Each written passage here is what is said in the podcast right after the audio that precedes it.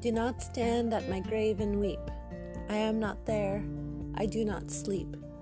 I am a thousand winds that blow. I am the diamond glints on snow.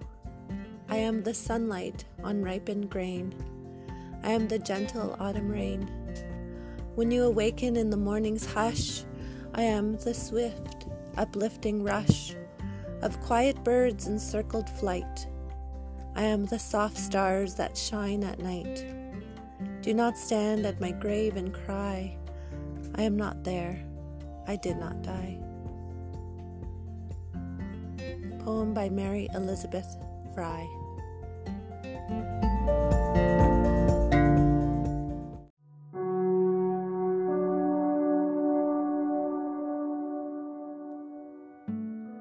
Hello.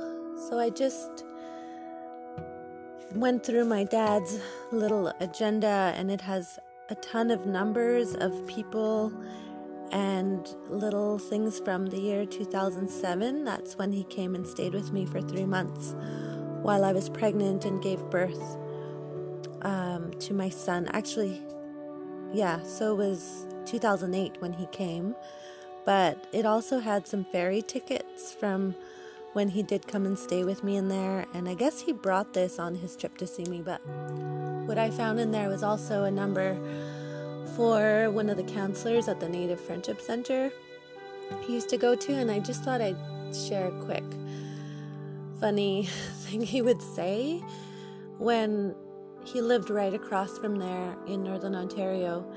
He would joke that he was so not politically correct with things sometimes, but that's also what made me laugh too. And I corrected him a ton, but whatever, I don't even care at this point. But he would say, um, I'm an Indian too. I could go to the Native Friendship Center. And he would go there, and I just called this counselor whose number was in there from the Native Friendship Center, and we talked for a while. And it was nice how my dad found support there, and and um, he, this counselor, ended up remembering how my brother was encouraging my dad to move closer to his kids and grandkids, and how my dad had asked him, What do you think? And this sweet guy was just really open about, I can't tell you what to do, but it could be nice for you. What is there left here for you? And so my dad finally made the decision to move closer to us, and this man was so sweet. He also described how he knew my mom and my aunt, and he knew a lot of my family from when my mom was a teenager, and my uncle, and it's a small town, so everybody knows each other. But he also talked a bit about how in his tradition, when people die,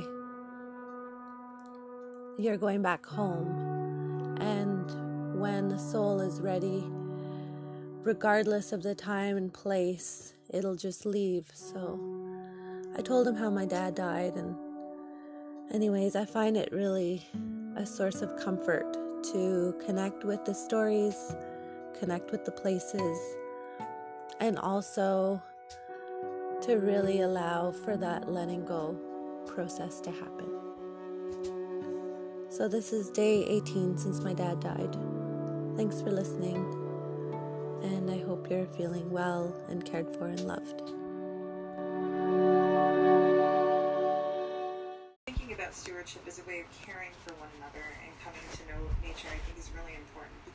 Ourselves are nature. We can't continue to hold ourselves above nature in this way.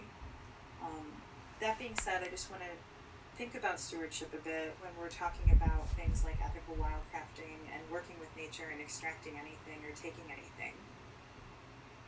I want to share briefly the words of Dr. Robin Wall Kimmerer from her book Gathering Moss, because she speaks to stewardship so well, illustrating this deep time human and more than human relationship that we hold with creation better than I ever could. She says, I love listening to a bog the papery rustle of dragonfly wings, the banjo twang of a green frog, the occasional hiss of sedges moving in the breeze. On a hot summer day, if you're very quiet, you can witness the smallest discernible sound I know the pop of sphagnum capsules.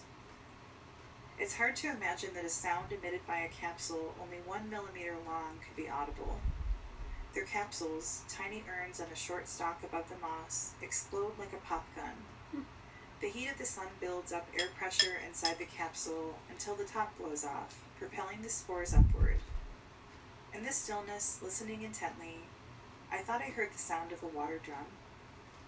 A quaking bog feels to me like the living embodiment of the water drum, the mat of the sphagnum stretched across the surface of the water, held in a granite bowl carved by a glacier.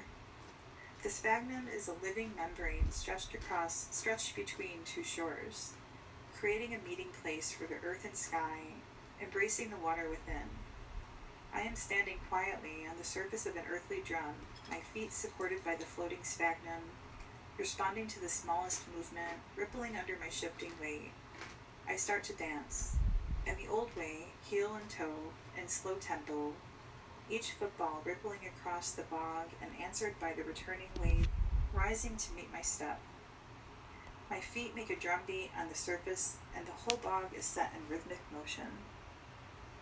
The soft peat responds to my step, compressing with the downward beat and springing back. It too is dancing beneath me, sending its energy up to the surface. Dancing on the sphagnum, buoyant on the surface of the peat, I feel the power of connection with what has become before, the deep peat of the memory holding me up. The drumbeat of my feet calls up echoes from the deepest peat, the oldest time. The pulsing rhythm, persistent, weakens, wakens the old ones. And as I dance, I can hear their faraway songs, the songs of the water drum in the medicine lodge, the songs they made winnowing wild rice on the shores of a vast blue lake, mingled with the voices of loons. Emerging like a vapor from the deep peat of memory come the farewell songs and the cries of the people marched off belo- of their beloved homelands, prodded down the trail of death at the point of the bayonet, and brought them to the dry lands of Oklahoma where no loons sang. Up, up through the peat, up through their time, the voices are rising. Voices of the good sisters of St. Mary's teaching the red children their dupl- duplicitous catechism.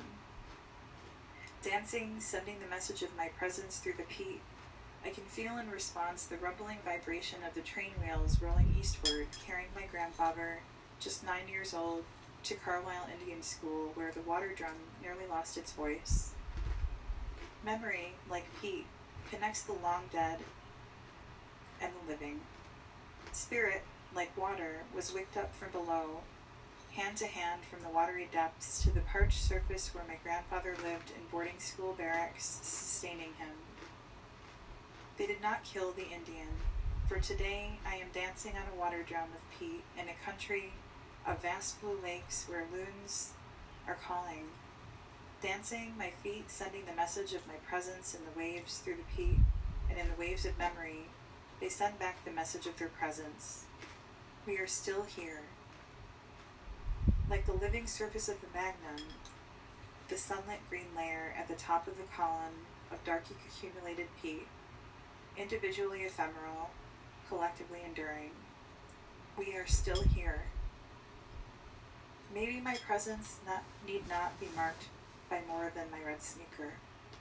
As a citizen of the Haudenosaunee Confederacy, I follow something um, called the Great Law, and one of the principles in the Great Law is this concept of a treaty that